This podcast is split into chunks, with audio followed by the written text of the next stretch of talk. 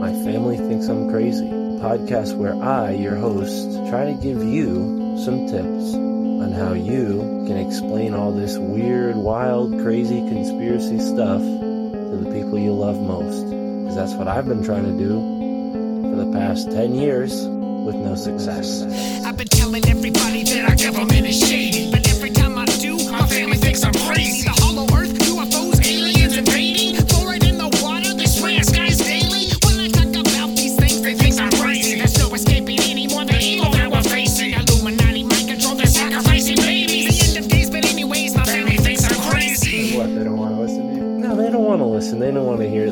Oh, here we go, Mark. Off again with your. Mark being Mark again. Yeah, yeah. So, you know, that's the thing about podcasts is when you're on the air, and it's like therapy, you know. If I can't talk to my family about this stuff, I'll talk to you, Matt, and all our listeners. You'll just tell your whole podcast. Yeah. So who are we talking about today, Matt?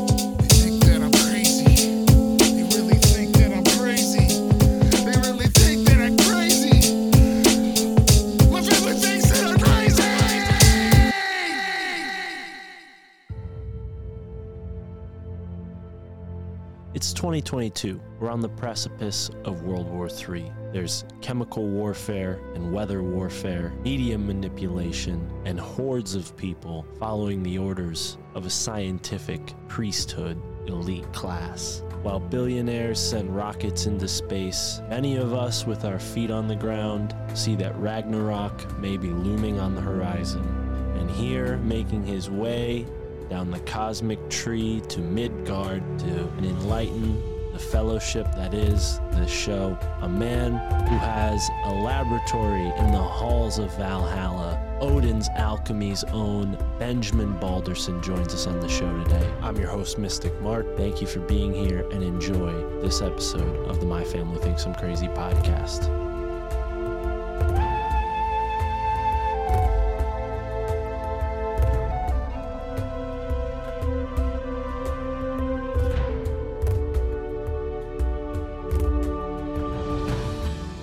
That gives me a greater understanding the more I take in how the creator, how all of this was put together in the first place.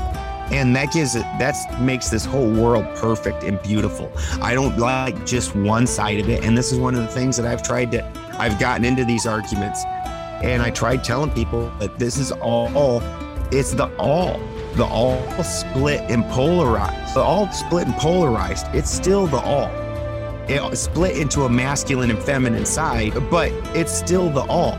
So when you start saying one side is evil, when you're saying this is the dark side, the shadow side, the negative side, and you start putting this bad connotation onto it, which side of God's the bad side? Which side of the which side of the all is the bad one? Right, I'd like to know. Right. What we need to do is is put energy into our side of it, and people need to start actually putting the root power into it because they do build and create what they want. They do put that root into it and make it happen. They don't just sit around and have dreamy ideas. And that's the thing that they did in the 70s is they took things and with the especially with the where they really pushed the the drug movement and that's where it really went sideways is is people stopped doing things they just turned it into just sitting around getting high and having high ideas. And and that's that's just worthless. If you aren't actually putting uh, the pedal to the metal nothing's happening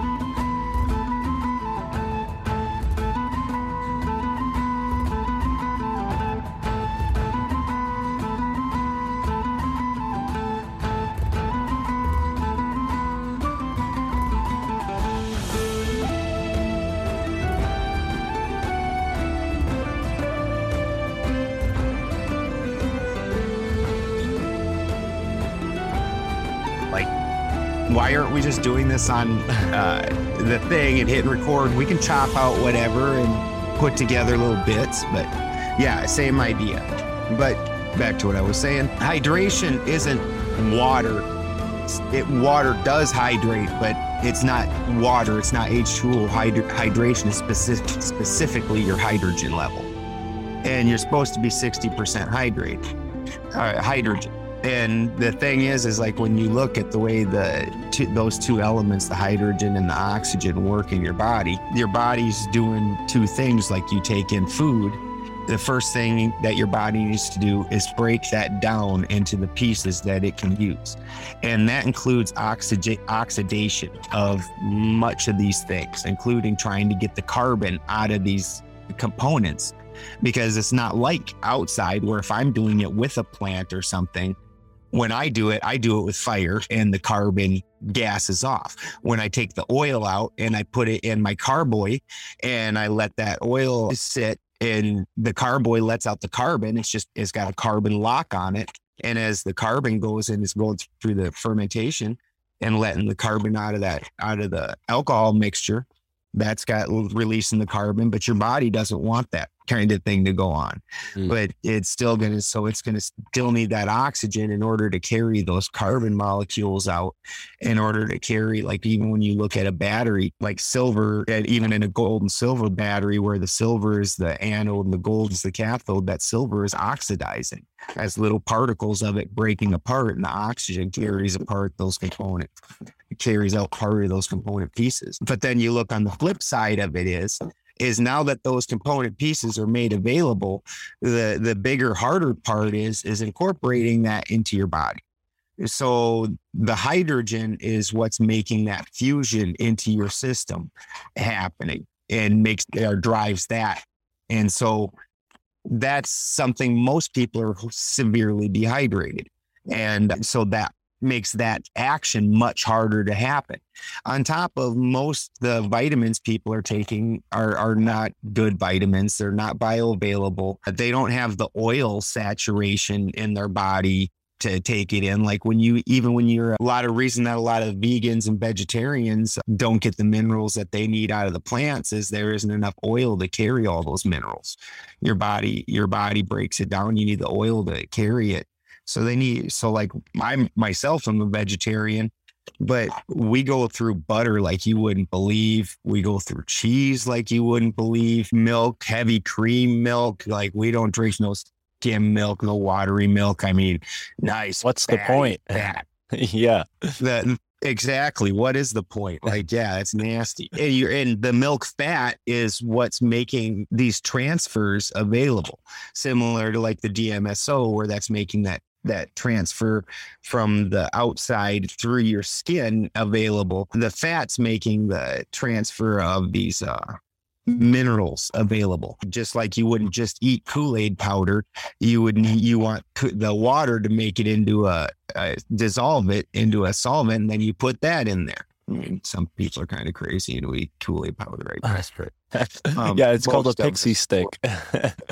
yeah yeah you know little baby crack yeah you know uh, that's exactly um but most people wouldn't do that so you want to get it into a nice solvent and then that's going to make it so it's able to be taken into your body because here's the other thing if you just started dumping enough pot let's say uh, enough kool-aid powder or whatever to make a gallon into your mouth you'll notice your mouth immediately goes dry and you can't you can't absorb it. Or like there was that whole cinnamon thing going around on the internet a few years ago where it, it's you don't have enough solvent to in your mouth to break that down and make it digestible for you and make it so you can intake it and that's what the the liquid's doing is dissolving that making it so you can do that. You only naturally have so much solvent power power in your saliva and obviously that doesn't pan out you know? So you want something that's going to dissolve it. It's all about being able to transfer this energy. And once you start really start breaking that down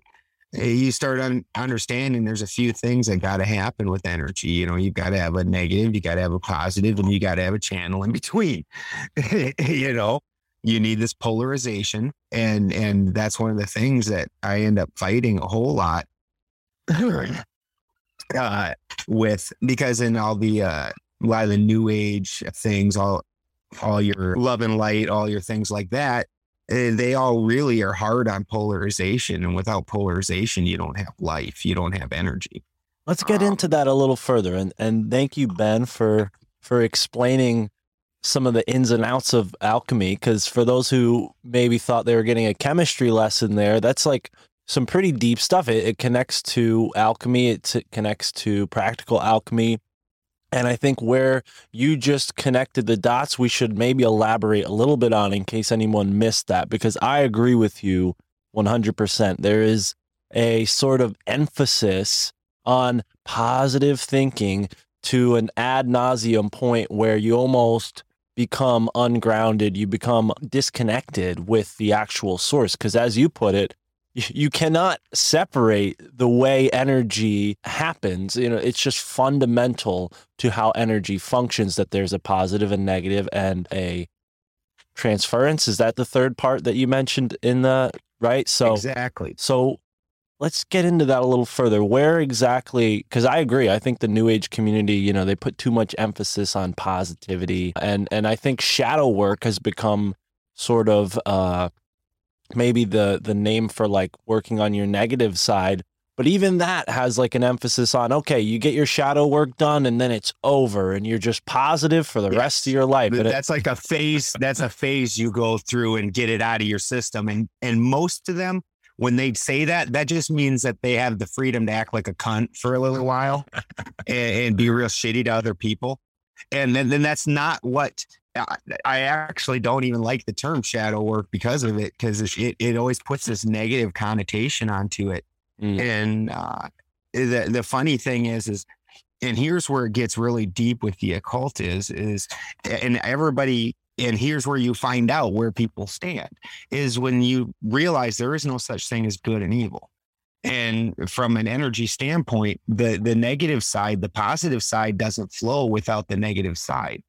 And without the mercury in between the entire energy system can't flow at all. You got a anode a cathode and then you've got electrolytic fluid, mercury in between the two that allows this transfer of energy to happen. And the funny thing about it is, is while this is happening, when you look at a basic galvanic cell, uh, photovoltaic cell, which might sit well with a lot better with people, or a voltaic cell, which might sit better with people because you got your photovoltaic cells, things like that. Understanding that this is also happening with the sun, we're having this transfer. But you have an anode, which is a negative terminal, a cathode, which is a positive terminal, and then you have an electrolytic fluid in between that allows this transfer to happen. Well, now when it's in this galvanic cycle and it's going through a biochemical exchange, what happens is is the silver, like let's say that the anode is silver and the cathode is gold, but this can work in any number of metals. The big key is is that the the cathode needs to be more stable than the anode, because while the biochemical exchange is happening, the an or the anode itself is going to break down. And it's going to send oh and little particles of it are going to break apart and make this little fission. And you're going to get a little fission reaction out of that a little charge. And part of that charge is going to go over and shoot the negative side of it or the masculine side of this singular particle the negative side is going to make a beeline just directly over to that cathode and immediately embed itself into the cathode. Now, the the positive side of it is going to attach to the to the um, solution, and then it's going to carry itself in the solution. Now, because this other side of the particle has charged the cathode, this creates uh, uh, electrical imbalance where there wasn't one before. Well, now that imbalance wants that positive part in order to resolve itself, in order to become balanced again. So now that's what causes that positive side to kind of be pulled and it just gets pulled toward that cathode and it drifts its way over to the cathode. Well, when it reaches there, that's where it's going to fuse back with the other side again.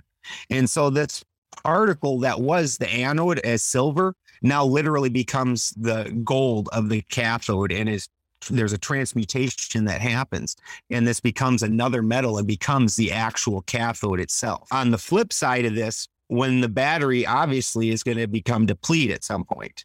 So on the flip side of this cycle, you have an electrolysis cycle. Now, electrolysis means that uh, we're putting energy into the battery rather than taking energy out of the battery. Uh, the energy was wearing away during the uh, galvanic cycle. During the electrolysis cycle, it's going to actually gain energy. But when that gain happens, what's going to happen is you're going to throw energy into the cathode. And then the cathode itself is actually going to break apart through the electrolysis and go over, and that entire system is going to be completely reversed. And the gold is now going to become the silver. And that anode is literally going to become bigger and take on the um, gold and make it into silver. So gold is now descending. And if you extend that out, that extends all the way out to lead. So when you start taking in that understanding, you understand that the positive side and the negative side were always the same thing. They were always the same. Gold will descend into silver and will descend into the other less valuable metals. That's all that is, is just a rearranging. And when you start looking then at instead of looking at your inert metals, when you start looking at radioactive metals, anybody that wants to look this up, just look up decay chain of uranium. And all you notice is, is that a couple little electrons drift away and all of a sudden it becomes something different. A couple little, maybe it might gain a, a, neutron and all of a sudden it becomes, all of a sudden it takes on more charge and it moves up in the chain. So like thorium, eh, when you look up thorium, thorium is used with other metals and it'll turn it'll then because it'll add neutrons into it it'll take on then it'll is able to be enriched with more electrons and then all of a sudden it starts jumping up the chain and like bismuth bismuth ends up at the end of almost all of them and most people know bismuth cute cool little crystal blah blah blah that's the that's basically the inert uh, version that ends up at the end of almost every de- decay chain it's very interesting um and, it's, and I, it's always in there. Somewhere. I just want to point that out for folks who who haven't maybe seen bismuth. I'm going to include a picture of it somehow, either in the episode artwork or in the description of the show. But this stuff looks strange. I mean, it's it's one of the few crystals that almost looks like, and I'm not gonna like.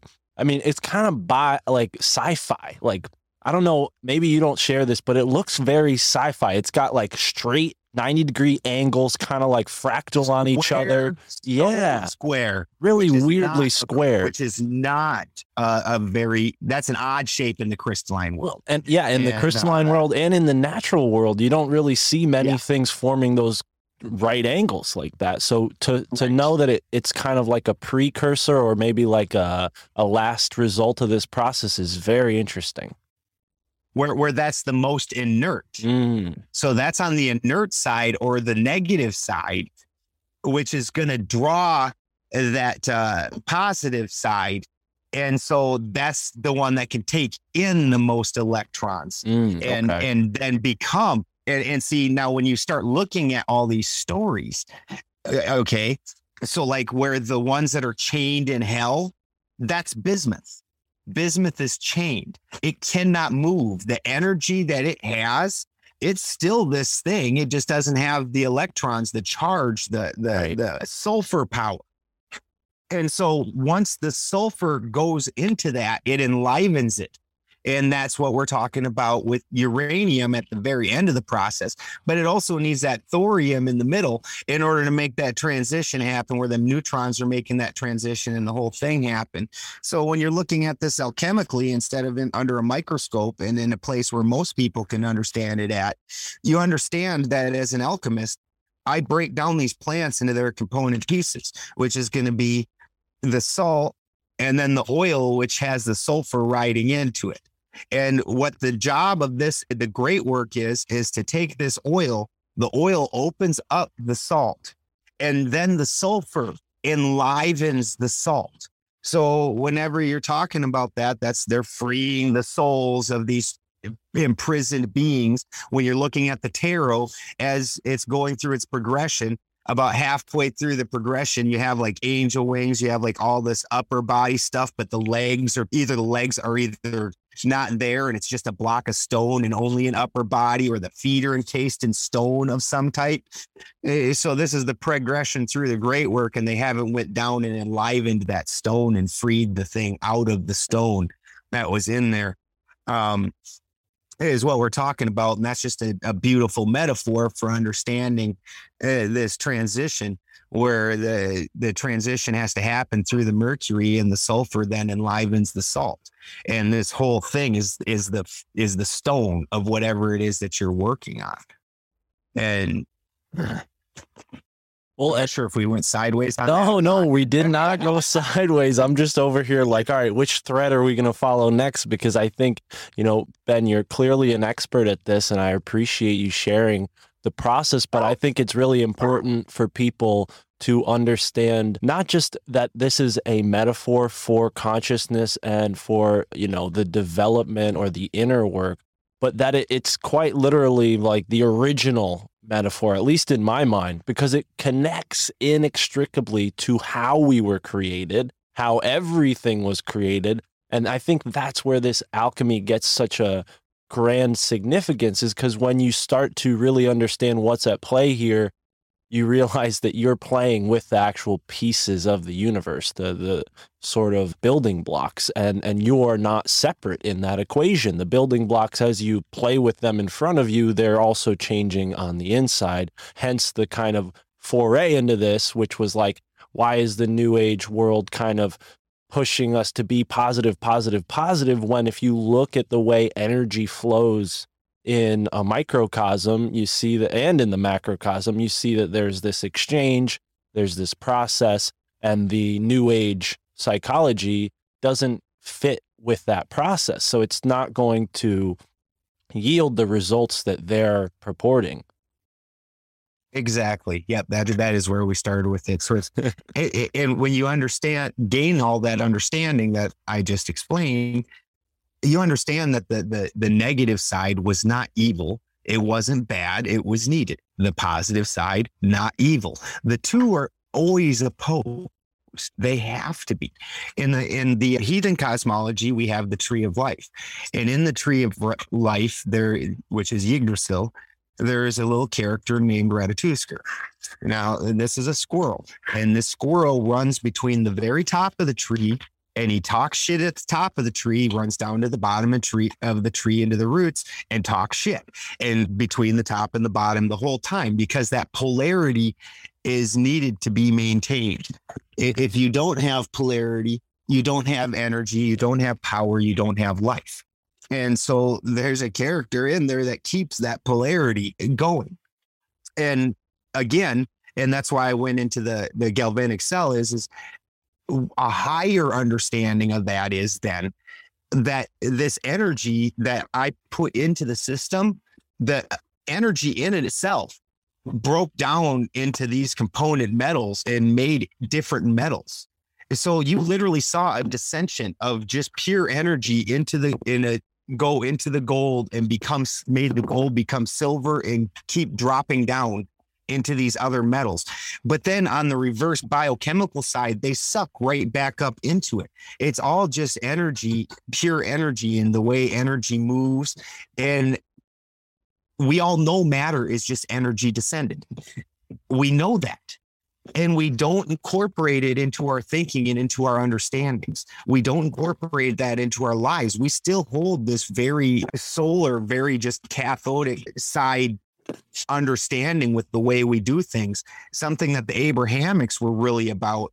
And they push that where they've got the the God and God is like the the cathode and anything that's not the cathode is evil. And the it's it's just horrible understanding of the way things work. And that's carried over into so many other communities where where even when like you said, even when they do incorporate what they call the shadow side, it's just something you go and do and hang out in for a minute and try and dispose of and uh, then move on to the positive side. And as an alchemist, when I'm trying to say, even as trying to put a plant through the great work, I don't just make it ascend. I don't just throw the whole plant in the fire and make the whole thing ascend. What good? Sh- Stop. What good does that do me? Sorry. That's all right. Bibbles. Uh, so, uh, what good does that do me just to ascend? It doesn't. It's, uh, that's very, very little use. On the flip side, where if I take and I ascend everything and then I descend the salt and get the salt to its pure purest and then I get the energy to its purest, and then I put them back together, cutting out all that middle ground. Well, now we have something. Now we've gotten somewhere. So I'm not just trying to ascend, I'm trying to completely descend also. And then I'm trying to make the two meet in the middle and be both of them at the same time. That's the whole deal.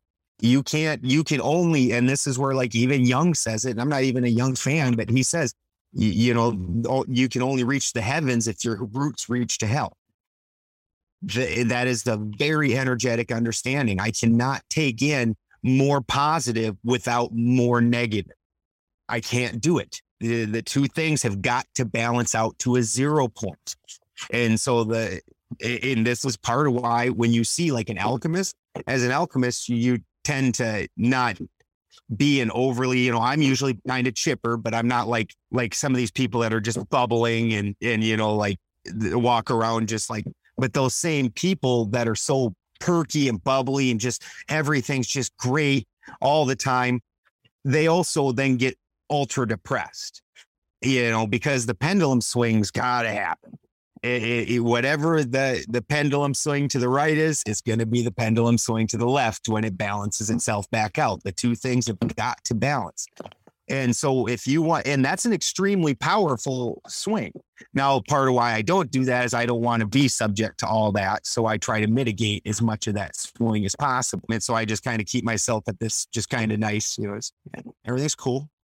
You know, I'm good. Everything's cool. Well, and it's almost like stoicism, which you see curiously come out of similar areas, at least geographically, where a lot of people were practicing alchemy earlier. They were heathen cosmology, you know, before the church came and beat them all out of, you know, the public eye at least. But you see this kind of stoic movement coming from Northern Europe, which is where they're practicing yeah. this, right? I don't know. I'm not going to say I know there's a connection there, but it feels like what you're saying uh, comes from that application of that knowledge, like realizing that the pendulum swing is not going to keep you on a steady course. Yeah, it's maybe it's going to be exciting, but it's not going to keep you on a steady course and and you you do have to balance, you know, and and slow that sway.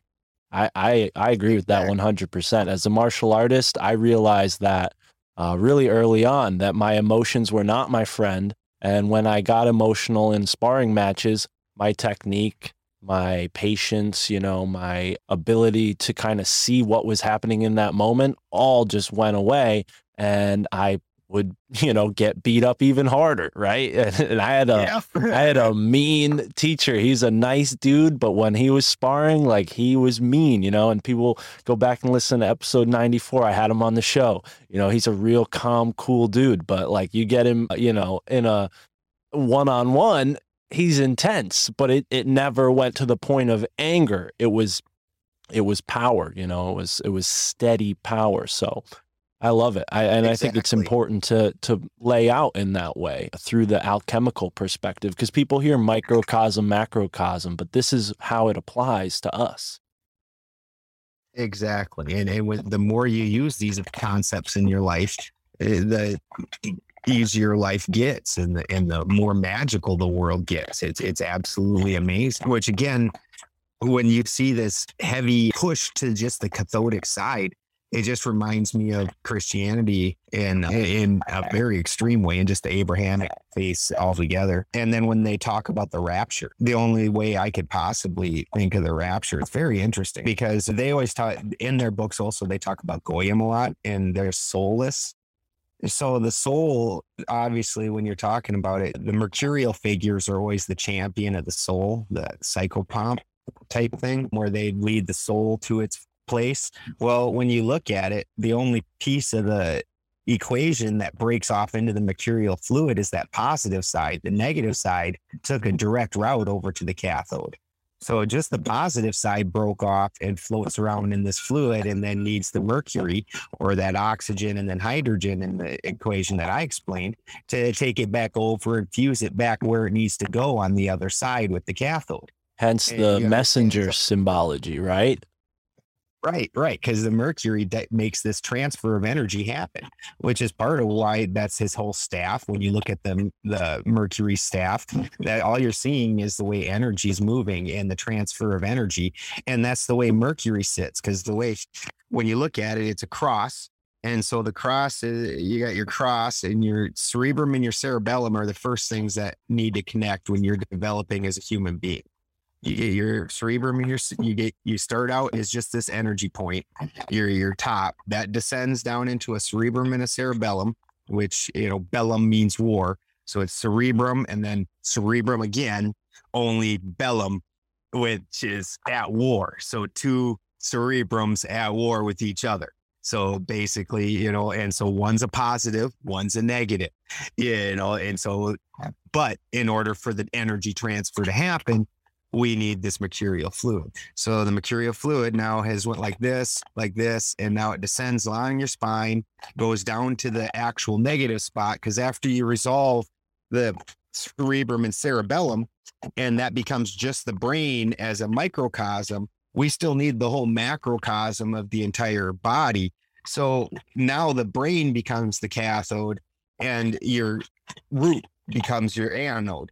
And so now that transfer needs to happen and that goes through your spine.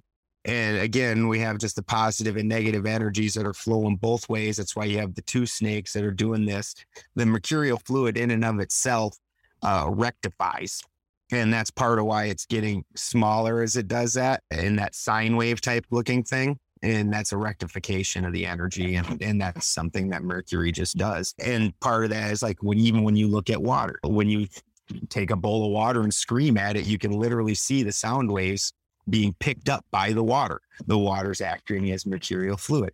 Now, if you have salt in that water mixture, that energy is going to go through the mercury into the salt. Now the salt's going to remember that whole fucking deal. Yeah, You know, it's all just always works the same damn way. It's all just having this understanding of how energy works. Right. And we have examples of it in in the world. Just most people don't care or don't pay any attention. I mean, even something as simple as a toaster. Like you you see people they walk around asking people how a toaster work, and most people have no idea and it's just a resistor. Uh, you know, it's a bad resistor. You're getting a lot of resistance that's throwing out heat as energy because um, that energy, because it's not passing through very well because it's got too much resistance, instead it transforms itself and gives off as heat. And same, same. But just understanding, just understanding how energy works, that gives you so many of these answers to how things are. And then again, and this is something you learn as an alchemist is taking these old stories and changing the uh, equation a little, changing the names, because understanding that these names were put there on purpose to make the story memorable. So, like when you're talking about like anybody can anybody can look up the story of the net, and uh, it's the Greek it's the Greek story where uh, Vulcan comes home, finds his, finds Ares uh, or Mars uh, having an affair with Venus, his wife. And so he, there's this entire sequence of events. Basically, all we're talking about is an out how to make an alloy. So because there needs to be a decarbylation in order for this most salt piece and for this most oily piece to go together in a complete perfect bond the carbon needs to be taken out of the equation. That's right now in all your living beings, that carbon's there. That's what's they're creating the life, but it's also what's creating the ohms and at the same time. So until we figure out how to put this back together after this polarization in a perfect union, the carbon's doing that job for us in a real shitty way. And, uh, you know, that's why you always have to sacrifice that ego body in order to become the, to achieve the great work, because that carbon, the cellular material and the water that are here holding the salt and the oil or salt and the sulfur together is uh, what's allowing this exchange to happen in a dirty way. And we need to get rid of that, get down to the purities of it, and allow this exchange to happen in a pure way. That's what you're trying to do as an alchemist And again, this requires getting the carbon out of there. Well, in order for iron and copper to merge into a new alloy, which is called the net, this decarbonization process has to happen where it drops out these bound car- carbon pieces out of the molecule. And now, because that carbon was filling in this void, because carbon's really good at doing that, filling that little void in. Um, and now that that carbon's gone, though, there's a void. And so this is able to now grab on to this other piece and use this other piece as the fill in rather than the carbon. And now instead of just being a mixture, which if I don't heat it up enough to decarbonate decarbonate it, it's just gonna the two metals are just gonna mix together and easily separate again. Now, because part of that molecular structure has been removed, it now bonds with this other metal in a different way. And now they become one piece. Now they're an alloy rather than just a mixture of metals. And the same thing is going on in your body. Like take uh ever most people think that you use glucose and that you live off glucose, but that's not true. Glucose still has car still has carbon attached in the molecules. And so your body needs to decarbonate the glucose in order to turn it into ATP. And ATP is basically your pure sulfur energy, and your body's able to use that, but you've got to get rid of that carbon molecule in there in order for it to be able to attach correctly into your body. And it's under, again, understanding all those things. And as an alchemist, this is what we're doing the entire time is, is figuring that out, working with that, doing that every day in the lab. Even even as a you know most of your people most people in the community uh use cannabis. You can't just walk out and grab cannabis off the plant and eat it chow it down and it won't do anything for you because the THC molecule needs to be decarbonated. And most of us know, and most your cannabis users know, then you cook it in some butter or whatever for, you know, 10 minutes at 180 degrees and you get them. What you're doing is, is getting that carbon molecule to knock out of the THC. So now that carbon molecule has an energetic void and that energetic void is able to attach onto your uh, receptors that also are having this energetic void and the two get together and make a happy little union and then you know you have a good time No, you start feeling better I, and I remember you broke this process down for us the first time you were here. Thanks for coming back for a second time on the show.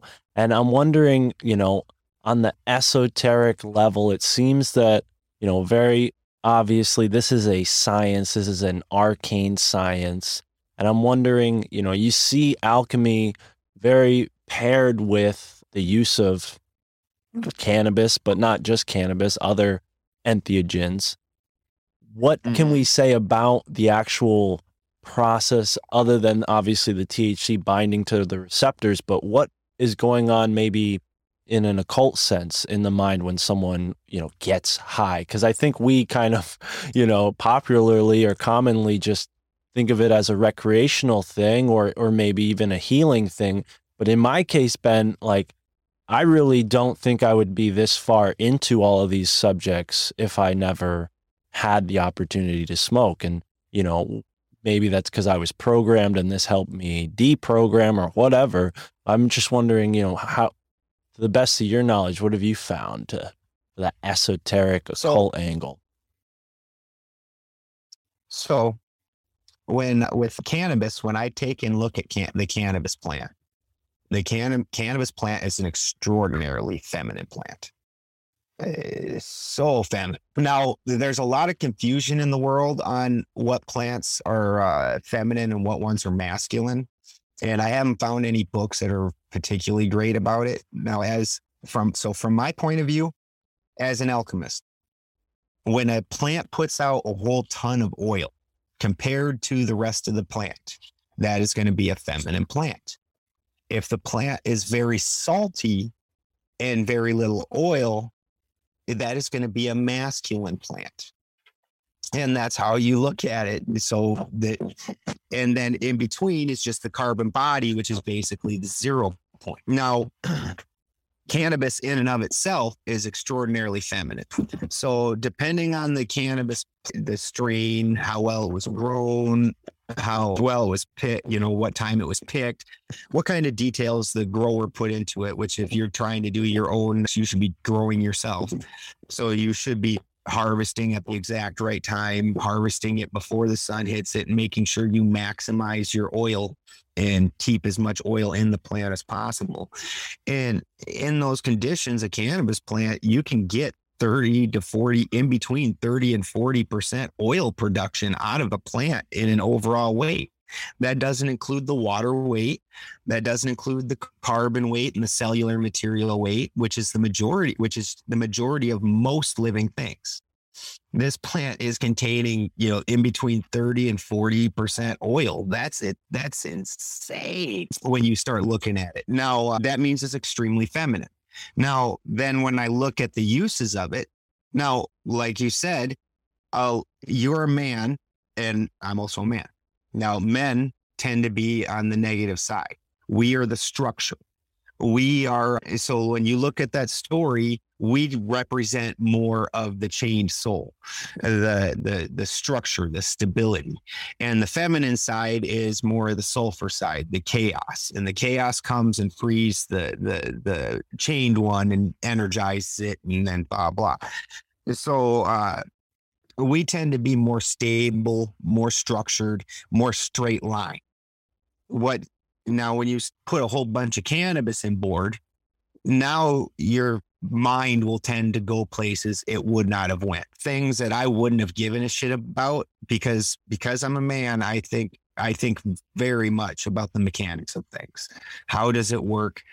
Beeline, what's the what's the quickest point between point A and point B? You know, uh, I don't really care about anything else.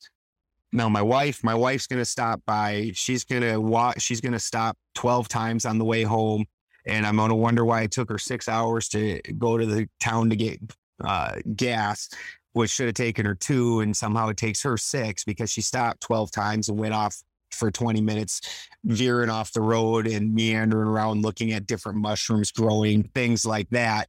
And then, but you know, which irritates me. And then all of a sudden she comes home and she has all these cool ass mushrooms. Like, wow, where did you find this? You know, and and and th- eh, that feminine expression now, you know, adds to your world. Well, with cannabis, it's the same thing. Where I would have normally just taking a beeline A to B. You know, I'm going to build this building. That's all I care about. I'm going to square it off. I'm going to put them together. I'm going to make wall, wall, wall you know, and Christy's over here is trying to make dream up all these fancy little ideas that are going to make things work better or make things more comfortable or make things neat. And those are the type of things you do care about when you start using cannabis. You stop being so beeline, so straight as a as a man, and you do stop and smell the roses a little bit. You you know stop and huh. Well, I mean, think about that for a minute. You don't you don't just pound the nail you know you you stop and you think about things a little bit and you have that deeper thought. And if you're somebody that's into higher thinking well then that frees up your higher thinking also and you start having more higher philosophical thoughts. Now the, the key eh, to the whole thing is, is and this is where so many people are missing it and where you get this love and light community is is you can't get the fruit of philosophy without the root of the lab. That's a fact. So all them high ideas and all those higher understandings if you can't root them in the natural world, they are just your fucking imagination. You're just having stoner thoughts. And that's fine. You know, it's a good time sometimes. And and and when you're having higher thoughts, some of them are going to be right, some of them aren't. Some of them are just going to be nonsense. When you start look taking this into the construction world and where people are going to understand it more, we all know engineers are some dreamy motherfuckers they you know half of what they think does not work in the world at all. You're like dude have you ever went outside your computer? I understand in your computer model this worked but come out here with me. This is the world. Uh-huh. say hi to it. And you know but on the same token without those engineers we would all still be living in the exact same style, basically, that carpenters built 200 years ago. And, you know, there would be no alterations. There would be nobody that's like trying to come up with these higher ideas. There would just be extraordinarily root, stable, steady, whip it out. You know, on the flip side of like an engineer or a really fine architect, yeah, on the flip side, you have tract housing where it's just a garbage piece of shit house that they can throw 53 of them together in a freaking week. Uh, they're all exactly the damn same. They look the damn same, you know, exact opposite of that thing, you know, and, and while we don't necessarily need to live in uh, Carnegie Hall or, or know, Taj Mahal or something like that, where it's all insane. Uh, we also don't need to live in tract housing either. Most of us should find like a balance in between, you know, start having. And that's what it's all about. stuff. That's what I'm hearing this whole time that balance, you know, and this cycle, the ever, you know, changing kind of battle, Uh, which isn't really a battle in the sense of somebody is wrong or somebody needs to be stopped, because what you realize is, is this is the action that creates all, you know, change, you know, through change, good things and bad things happen. It's up to us as the sort of creative element to maybe direct that in a better direction. I don't know. I mean, they're, they're, we're kind of touching on the free will question now, but I love how you broke down cannabis. I never really understood it that deeply. I knew people said it's a feminine plant, but like you said, there's sort of a superficial understanding of what that really means. So thank you for elaborating on that. Absolutely. And and when you look at the other entheogenic plants, you, you look at the same thing. Now, mushrooms on the flip side are a very masculine plant. You get almost no oil out of a mushroom. Extraordinarily masculine. You're gonna have very much more rooty type visions. You're not quite so you're not quite so having these dreamy thoughts and things. You're more into looking at the world and interacting with the world and seeing what it's doing and wow you know you uh a lot of people report talking to like fairies and you know different having visions of different uh, more like woodland creatures things like that like when you as soon as you eat mushrooms that's one of the things that you definitely want to go do it's like most people that eat mushrooms want to go hang out in the woods go hang out at the river. You know they don't they don't want to do the same things that people that are just strictly stoned want to do which a lot of times they don't necessarily want to go put in that kind of activity. Yes do you know i'm not saying everybody but uh, a lot of times they don't. You know your typical stoner and your typical mushroom person like i said they're out running around in the woods just all earthy about it very root so it's it's understanding that each of these things is going to have uh, a different effect and you're going to kind of get different aspects of the of nature out of it and kind of open up different sides to yourself. And as far as i'm concerned like there's nothing wrong with any of it but if you're trying to become uh something greater than what you are now you can't strict strictly rely on that they're they're going to show you that something's there because we're set at this zero point so if you say, let's take, you take in a bunch of cannabis and all of a sudden you're kind of at a plus one because you've kind of changed, altered yourself, altered your vibration, altered your energetic level. You kind of now become a plus one and you're kind of viewing the world from a plus one perspective. And, and on the flip side, I put some mushrooms on board and now I'm a negative one. And I'm kind of viewing the world from a negative one perspective and the things that come along with that. And so, eh, and that's all good, good and fine. But understand that even without the drugs, that these things both exist. That that these higher thoughts are still there. These higher things that you were experiencing, that's still there even without the cannabis on board. The same thing with the negative level. They're still there, you know, even without the mushrooms on board or whatever your chosen alteration vehicle is. That's still going to be there. You just aren't accessing it from this zero point, but it, you are capable of it. You are capable of being that plus one, a plus two, a plus three, and that's what we're talking about alchemically is there's always three levels above and three levels below and you collapse them back into the zero like and so you're capable of being that you're capable of having access to all that plus one and capable of having access to everything that's minus one at the same time and bringing them both to this zero level and having control of all of it at the same time. But holy shit, you've got to be an entirely different person because, eh, you know, look at the way some of these people act when they go, when they do any of these drugs and they lose their shit. You know, could you imagine having access to all of that at once and even to higher levels? Because these drugs are just giving you a sneak peek of of the things that you could be experiencing and could be dealing with and are capable of. They're just a sneak peek of it uh, you can be peeling back layers that are much more extreme and having access to all of that at once and imagine this is what you're talking about with these with these beings that had so much power that's because they were completely polarized to both the negative and positive and had access to all of it and brought it all back to here at once.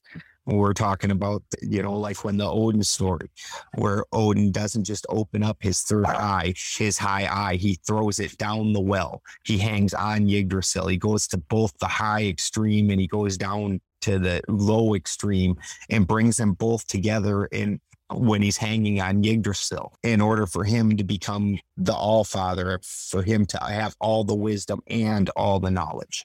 Right. There, there's a very distinct difference between the two things, and that wisdom comes in your salt, the structure, the memory, the salt power, and there's so much you can only watching one cycle of something only gives you so much information. When you have a thousand cycles of this land that you've lived on and you access all of that, everything becomes very simple. yeah, man. And that rooting in the real, you called it, you know, you have to be rooted in the lab, right? And I think it's important to to maybe share that you don't have to be an alchemist to practically to practice this in your life. I mean, if you're doing something where you're giving to others, you're creating something, this is, I don't know, in my mind, a way you can tap into this, right? I mean, would you agree with that? How can people who maybe say like work at a bank or like a gas station or something take these things and and practice them in their lives? Obviously, their job might create that, but they might need to, you know, start growing or get a, a deeper connection with the land, right?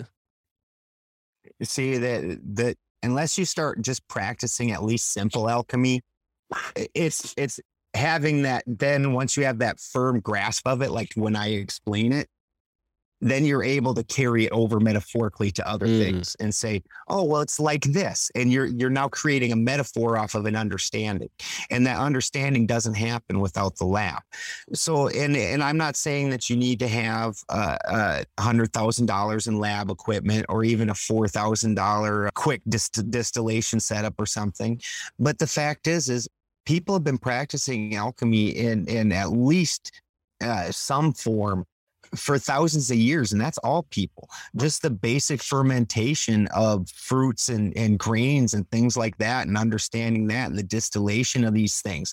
This is all the alchemical process. So they didn't put the salt back in that's your bitch you know and how do you know they didn't put the salt back in? Like they kept a lot of we don't even know what they did you don't know that they didn't put the salt back in. They had a higher understanding. And then look at the plant medicine people who were making these plant medicines, which had so much more efficacy. Let's talk about that. Now, again, with this love and light community, and with this wanting this very sulfur side to everybody move to the sulfur positive side, you know, get rid of that negative side. Well, we see that even in our plant medicine where it's so highly popular to have essential oils. And essential oils are just like the plant, but better. And it's an and it's an extract, it's more purified. No, it's not. It's half the equation. You've taken out the entire salt side. So you've got so you, now you've got no punch. You you've got something that's going to open the path up and no and nothing to fill it. Like that doesn't even make sense. You you've only got half the equation. You, this isn't how I don't imagine this is how your old plant healers worked either. So if you only have half the equation, it's not going to work. And they wonder why they run around touting plant medicine and then essential oils and things. And yeah, they do work on some in some instances, and they're definitely helpful. I'm not completely shitting on them, But if you went through the full alchemical process and made each one of these things into the stone, the efficacy is multiplied just insanely. And now you're really getting the benefit. Now you've got the amperage and the voltage, and you got the current that's going to flow in between because you've got both of these things. And so it's understanding the need for all of these component pieces. So your old plant healers were also practicing alchemy, alchemy while they were making their different tinctures and their different uh, things like that. These were actual, they were actually practicing lab work. And this is where the philosophy comes from. Is the reason I'm able to break it down so well and make it so easily understandable is because I've spent literally eh, more hours in the lab than most people do at their job every week. Every week. I watch these things happen. This is part of why I have such extreme faith.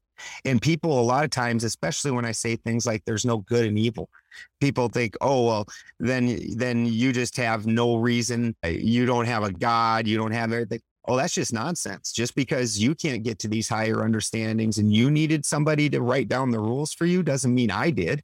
I can, I can not have, I can, I can say there's not good and not evil and still know that it's not uh, it, that it's not a positive overall net thing for me to go around and kill other people around me or me to do these things that are harming other people doing a net negative. I can still do equations. I can, I still have the exp- human experience. I still live here also. Like I, but I, so I don't need to know that it sucks when somebody steals from you or kills or, or does, you know, hurts you.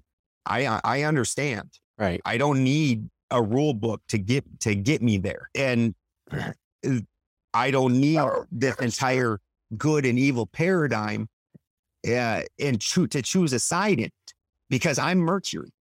I'm a mercurial being. I'm at the zero point. But I need both of these sides, and I have the higher understanding that I do need both of these sides. That if if I have just the positive anode and I have nothing to ground it to, the energy won't flow it doesn't do any good. It's nothing. And and I understand that if I invented the cure for cancer today and took the highest, most etheric thing was just the thought. The thought is the most etheric, energetic thing. And as opposed to the root, where it's the actual production of the component, the component pieces, and then I put them together in a production of an actual cure for cancer. Nobody gives a shit about the thought. Nobody gives a shit about the component pieces. They only care about when you put them together and you actually can do what it said. Like that's you got to have both sides. That's Right. the only thing it has meaning. I don't think my family would think I was crazy if I had that much that much of a process and I appreciate you breaking it down that way cuz I think that's exactly it man. It's it's you know and that might even be why the you know embargo against plant medicines is the way it is. It's not so much that they're banning them altogether save for maybe like cannabis and you know up until recently some of the more deeper ones, but you know, they kind of just let you play around with the plant medicine, like, oh, yeah, they're not going to figure out how to actually use it anyways. And then you see they're probably putting this stuff uh, together in that way in their laboratories in the pharmakia, big pharmakia, right? You know, they're putting together all these cocktails, and I'm sure there's an aspect of alchemy that plays into there. Maybe it's just all corporate commercialism too at play, but I think there's a there's definitely I mean, again, not trying to play into that good and evil model because I agree with you, but it seems like there is something going on with big pharmacy where, you know, alchemy is at play and the ignorance is of the average person is why it's able to operate the way it does. Now, I'm not going to say I don't like them and I don't think they're dickheads because I do. And I don't like them. But so let's say tomorrow you invent some really cool invention. What are you going to want to do? You're going to most likely, you know, most people are, unlike, like, say, George Wiseman, who just starts giving out or has, you could just download the instructions and build it your damn self. Most people are going to go patent it. And he doesn't have a patent. 99.9% of people patent it and then try to get as much money out of the deal as they can. Plant medicine is not is not patentable. You can't patent the plant medicine, but you can derive the chemical component, slightly alter it. So it, because of the, through this process, this alteration, it's slightly different. Whenever you look at these patented chemicals, they're all derived uh, or ba- or based off of a real chemical, and they all they've done is done things like just like I was talking about with that decay chain with uranium, understanding you can make freaking radon into radium into whatever you want. Like as soon as you start understanding that moving of the electrons and the neutrons, as soon as you understand these breaking of the molecules and putting them back together, well, they just have a very slightly different arrangement. Like there's an entire difference between, like, as an extractor, where you're doing a whole lot of extracting, butane is one of your more common extraction medium or uh, solvents. And there's an entire difference between like a 70 30 like if you're running, if you're talking about one of these large extraction uh, labs that are doing like chromatography and inline uh, CRC, things like that, shit, I got lost. I started thinking about the lab, big labs. Sorry, I got out to me. That's Um, all right. That's all right. that You was- were you're kind of getting at how the uh, farm big pharmacy patents these medicines out of plants by just doing, you know, sort of lab trickery. Exactly. You know, but they're just taken and it's just a slightly changed molecule. It'll be very similar to the natural molecule and just be, oh, yeah, that's why I was talking about butane because like there's an entire difference between uh, like a 70 30 I and a 70 30 N, you know, where, and all that is, is the molecular configuration. It's still there's still butane. It's a butane prote- propane mix, which is what most of those big labs use because you need propane in there because butane is horribly unstable. So if you're trying to recapture your solvent, it doesn't work with just butane worth of shit. But then when you're looking at the that there's a difference between the way the molecule is with an N configuration or an I configuration. And the N configuration the molecules will also bind together tighter. So if you're using the N, you're going to get a much tighter molecular bond in the actual solvent itself. The I is kind of a bit looser. But then if you're looking at it when you're looking at the product, excuse me, in and of itself, depending on what you want to draw out of the out of the product, because no- matter what the biomass plant material is, each of these biomasses has different things in it. Like anytime you're doing extraction, you don't really want the most of the time you aren't going to really want the uh, chlorophyll in there. You don't really want the fats and lipids in there. There's different components in there that, depending on what solvent you use, they'll either bind to that solvent, not bind to that solvent. You know, you you you start mixing and matching things. Like if you do end up with chlorophyll in there, then you put some water in there and the chlorophyll bind to the water and the oil bind to pentane. So you do pentane because pentane won't break down the chlorophyll, whereas like hexane or is it eh, heptane? Anyways, uh, I'm not going to get too heavy into the chemistry talk. It's all right. The There's a lot to keep track of there. Yeah. So yeah, and I'm real foggy this week. Uh, I got poison. Oh, like uh, worse than I ever have in my life. My whole face is swollen. My ears are swollen, and I was on Chance the show the other day, and I looked like I had a black eye, or I was going to get one because this was so swollen up here. My eyes were all sunk in looking. yeah. Like ah. yeah, that's that's why we started talking about DSO in the in the beginning, right? Or is it DSMO? Yep. Right? D- DMSO, DMSO, which right? is which is a wonderful solvent. right. amazing and and it it the and again this is getting into those understandings is is i can have this really cool medicine and i can want to get it into my body but without this solvent in order to make the bioavail- bioavailability so that way this transfer can happen uh, it's no good Right. well this dmso really makes that transfer easy and on the unfortunate side, when you have it on board, it makes the transfer of a num a number of things easy. So one of the things that you read is is that like eh, the warnings are in there. Amanda puts it in her book. Like if you got a shirt, you can't you gotta wait for the DMSO to if you put it on your back or on your skin, don't put your shirt on.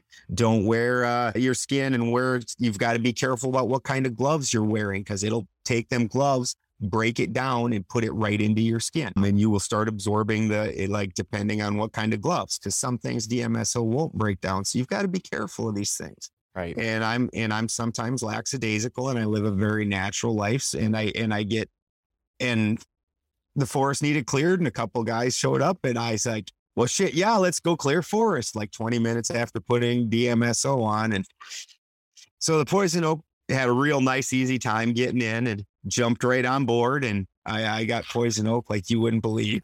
so I'm a little hazy this week. No worries, Ben. It You doesn't show too much, and you've definitely shared a lot of interesting stuff with us so far. I'm wondering, you know, on the point of essential oils, maybe this is just a quick answer here, but if I, let's say, had like a lavender essential oil and then I put it on my skin and then I got in like a, a lavender uh, bath with salts, right? Lavender bath salts in it. Am I Mhm. creating a situation then where there's now maybe an alchemical processes that wouldn't happen if I just had one without the other? Yep, the two are gonna ha- the two are gonna work real well together, Right. real well. You know, it's very similar to like a lot of people realize, like if you drink orange juice and eat mushrooms, for some reason you get much higher. Right. Well, that's because that that orange juice is is opening up the salts, where the mushrooms are a very salty thing, Mm, and you need that juice to open up that salt, and all of a sudden the whole system works better yeah. just like as a vegetarian, I have to eat all those fats and oils. Well, and you know, it's so funny you brought that up because you were just talking about how cannabis is so full of oil, mushrooms is kind of salty, right? I've heard on the flip side that Mhm. if you drink orange juice after smoking a bunch of weed, you can actually like come down. Like if you get too high from a edible, people have told me like, "Oh yeah, just drink a bunch of orange juice." And I'm wondering maybe if that plays into it somehow. Wow. Very get that citric acid that, because on your positive side is acidic of things, because it's it, there's always this polarity. So like when you're looking at a battery, your pot is, or when you're looking at the Earth model, the positive side of things are going to be acidic, and then the negative masculine side is going to be base. The positive side is going to be hot and wet, which wet is high, eh, which wet is hydrogenated, and then base is going to be dry and cold and not in not hydrogen not hydrogenated. Because hydrogen actually when you're looking at pH level that's actually potential of hydrogen. So if it's hydrogenated then it's on the acid side it's full of hydrogen. And if it's on the base side it's lacking in hydrogen. So then the masculine side's on your base side on your negative side. And this polarity always has to exist and that's where you get the most energy out of. And it's just getting a higher understanding of all that and and some of those higher understandings come from very uncomfortable places. Like i actually have to thank you for uh getting making me look at the uh box saga again because some of the things that i i'm picking up with our new understandings of the world and all the things that you know because i'm constantly learning constantly evolving you know trying to constantly work things into their place, going through the science of things. Cause that's the thing. I can have these great ideas, but if I can't root them out and make them work in the world, then they're meaningless.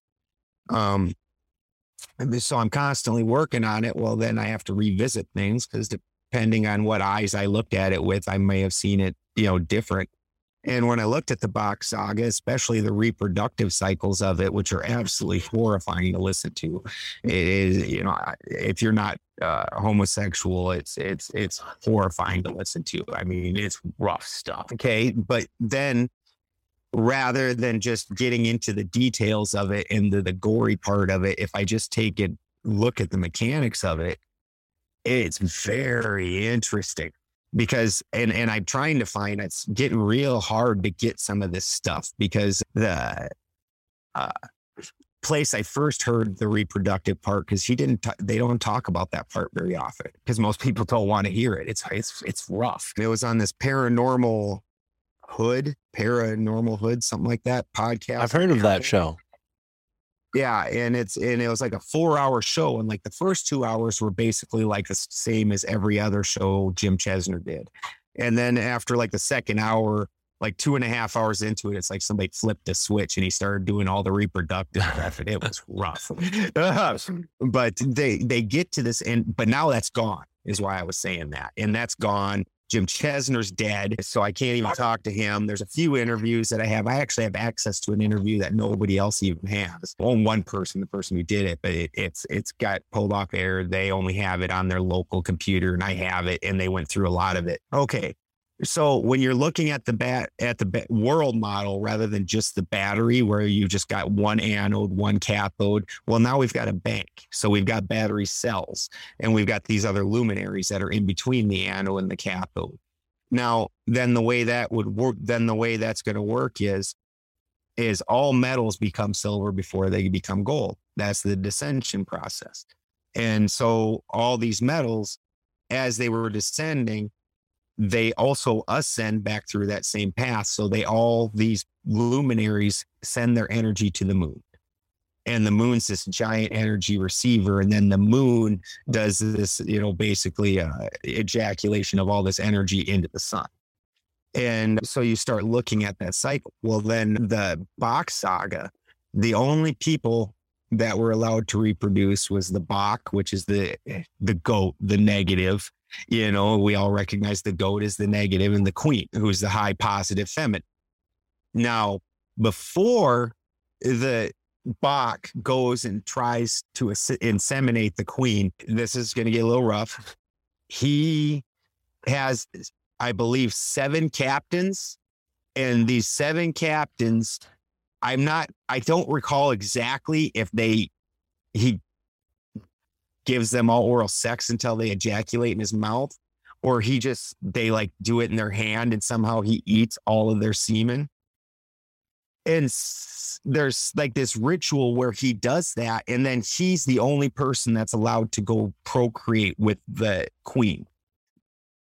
And so, if you take all the real nasty parts out of that, which I was real light about it, I promise, guys, it was had some hard listening. If you take all that nonsense out of it, what you see is is you, if you take the Bock and replace that with moon and the queen with the sun, the seven captains is the luminaries in between, and they're feeding their energy to the Bock, who then feeds that to the queen. I think that this was a twisting of the natural cycle and how that works because there's other components in the Bock saga that are fantastic. But I think Ior's is really a shitbag, to be honest with you.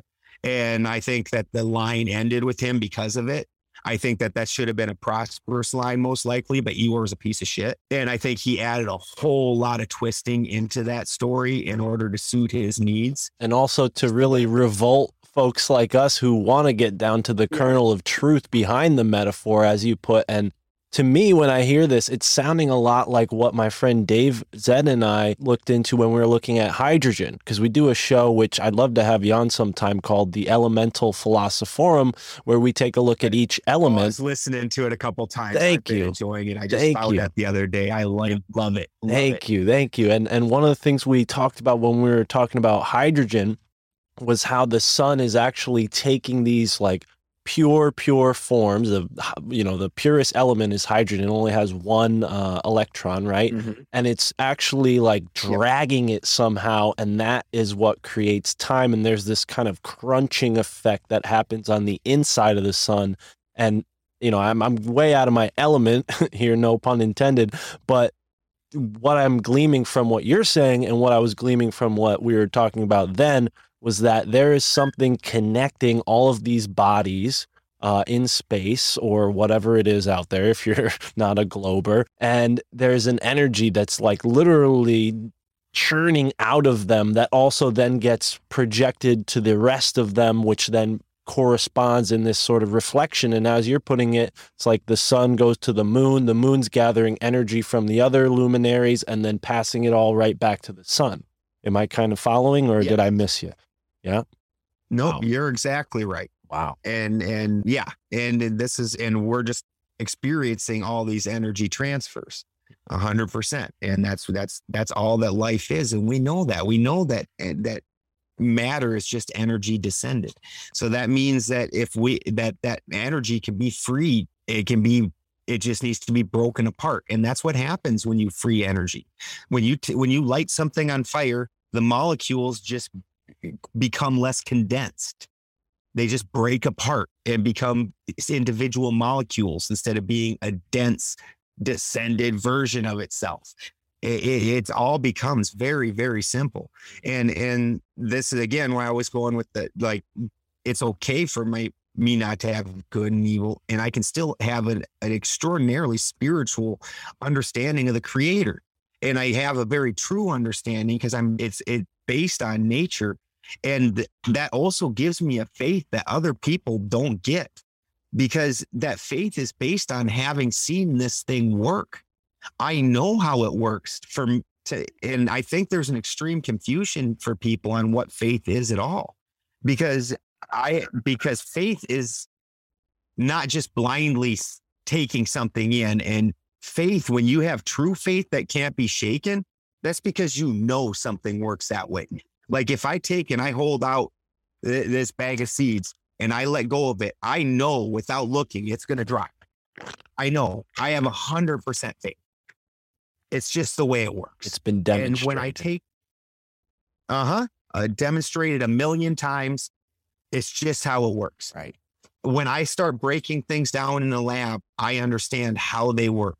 And then that gives me a greater understanding when the more I take in of how the creator put how all of this was put together in the first place. And that gives it, that's makes this whole world perfect and beautiful. I don't like just one side of it. And this is one of the things that I've tried to, I've gotten into these arguments and I tried telling people that this is all, it's the all, the all split and polarized. Your face is froze and my froze. You're Is good. me it- You're back okay. now. The, the all split and polarized, but he is, it's still the all. Good, good, good. Okay. So the all split and polarized, it's still the all. It split into a masculine and feminine side, but it's still the all. So when you start saying one side is evil, when you're saying this is the dark side, the shadow side, the negative side, and you start putting this bad connotation onto it, which side of God's the bad side? Which side of the which side of the all is the bad one? Right. I'd like to know Right. because that's what it is. And so eh, eh, th- that, which isn't to say people don't do shitty things and that shitty things don't happen that you don't like. That's, I'm not saying that. And they're trying to create the world that they want. That doesn't necessarily make them evil. They want that world that's going to make them and theirs happy. You want a world that's going to make you and yours happy. They don't want that world. So this is just a polarization once again. And what we need to do is is put energy into our side of it, and people need to start actually putting the root power into it because they do build and create what they want. They do put that root into it and make it happen. They don't just sit around and have dreamy ideas. And that's the thing that they did in the 70s is they took things and with the especially with the where they really pushed the the drug movement and that's where it really went sideways is is people stopped doing things. They just turned it into just sitting around getting high and having high ideas. And and that's that's just worthless. If you aren't actually putting uh, the pedal to the metal nothing's happening right and i i'm glad you're sharing that message. It's a message i need to hear more often and you know it's a big reason why i stopped engaging with you know unfortunately the friends i had because they were just you know smoking pot and playing video games and i'm like you know if i do this podcasting thing i can still smoke pot but i gotta i gotta do something. And i'll tell you what folks you listen to the show there's a lot of work that goes into it you know? It's not just sitting here hitting record and then publishing it you know? I like to to edit and make it all sound nice and and do all the things and there's so much more. As you know you have your own show so it's it's there's a lot of work that goes into this stuff. So i like to think that i'm channeling that energy into this now i hope but when it goes back to you know what you're saying about there not being good and evil and we need to be able to examine things i i'm glad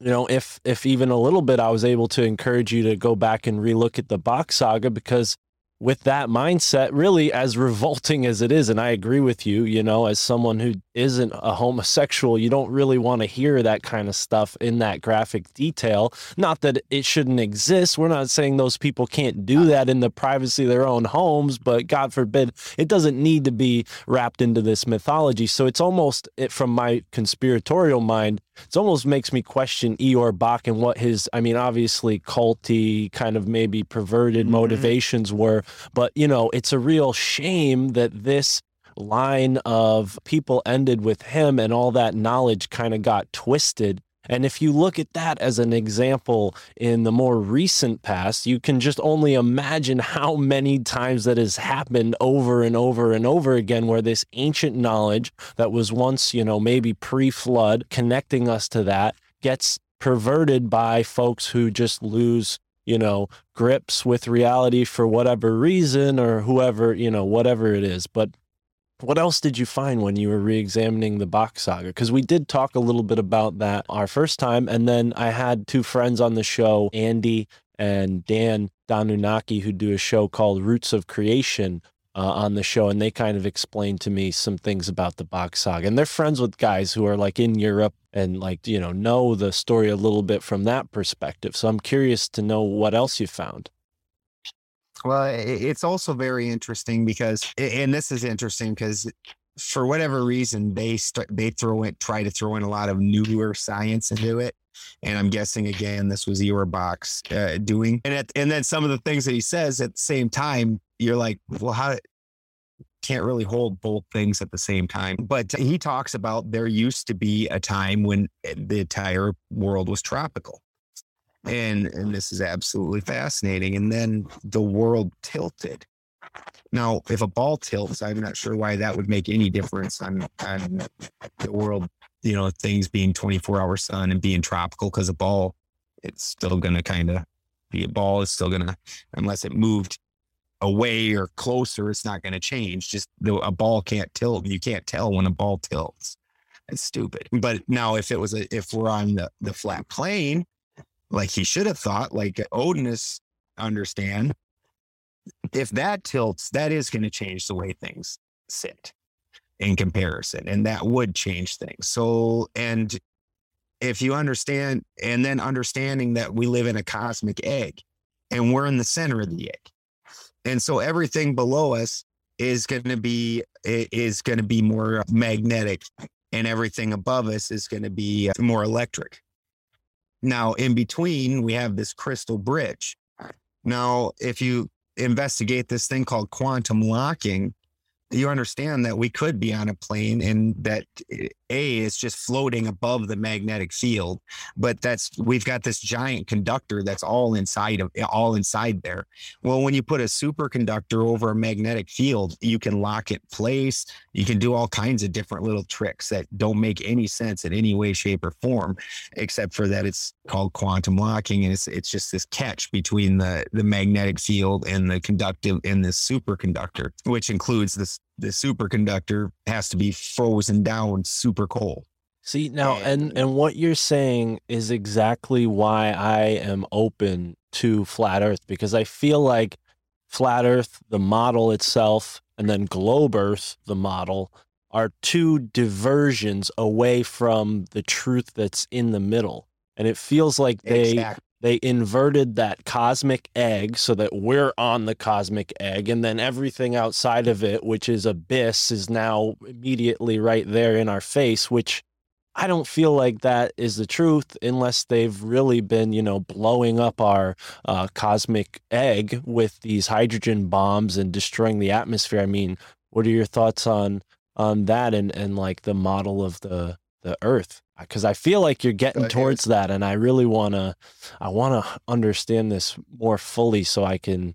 I don't know, identify this way because people they're so torn between flat earth and globe. It's such a hot, you know, touchy subject in this community. Yep. And, and and honestly, so from my perspective, we live on a plane. And everything below below us is too dense for us. We things can still move around in that plane. Things there's still energies that move around and dance around, do things. It's just not us. There's things above us Where's it? We can see it. There's a plane above us, and it's too it's too etheric for us. We can't exist in that plane. There still are things that can exist in that plane. There's life forms that hang out up there and never come down, and and we can see them. We understand some of them. Uh, we require this middle plane. So even as a even even as a what you would call a flat earther, to me the earth isn't flat at all. And it's just this complete basic misunderstanding. We've got the dome above us, and then but it's not flat right here. We've got a whole bunch below us. Uh, So we live in an egg and we're in the dead center of the egg. And these two thoughts don't and, and honestly then you take and you look at sacred geometry. We live in the vesica piscis. The vesica piscis is basically an egg. So we just live in a vesica piscis. It's the same concept and in one world and as a heathen that's creation. Well, for creation there was three things.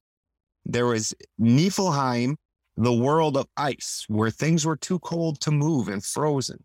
The world of muspelheim where everything was fire and nothing could grow and root because everything was ever changing fire. Then there was Ginnungagap, the great yawning chasm, the All Mother. She takes the two sides of the All Father, the material sides, and she pulls them together, which is a destruction of both of those things and a creation of a new thing. So, whenever you're looking at these older cosmologies, that's why the feminine is always that position, and she's always the creator and the destroyer. She gives life and she takes life. And because that's that action that's happening. So that feminine pulled those two sides the masculine together. And now we live in the Vesica Piscis in between because everything in Muspelheim is too fiery for us to understand and live in. And everything in Niflheim is too cold and dense for us to understand and live in. And in the middle is where we can operate. That's where we live. Right. And that's what we're representing in this world. Uh, it is, and it's not a, it's not a hard concept. And then when you start taking things and understanding things like the Pacific Ocean, when you look at a, take a, take a globe and look at the Pacific Ocean and you notice that that's basically half the fucking globe. And then you take into account that if you, if you over a body of water, shoot a laser, you know, we've got friends that have done it and shot a laser over water. It goes forever as far as equipment can understand and detect, that laser shoots straight and it'll hit a target straight as an arrow. It's perfectly level. You aren't getting this curvature that they give us the model for, which is what, eight inches per mile squared or something like that, exponential. So, like by the second mile, like the Empire State Building should be dropped off, you know, below your visual sight or third or whatever. I'm, I'm not, uh, I don't, this isn't my particular field. But there's lighthouses that, that are well known, and this is documented government documents that need to be known because these boats out in the ocean need to know when they can see this lighthouse and what it means and how many miles away they see these things. And it goes beyond the curvature model. Right. A lot far beyond it. Well, then you take the Pacific Ocean into account. How can half the world be perfectly level and the thing be a ball? It, it doesn't even make any damn sense. Right. I it, there the it, it just the whole thing just is just weird.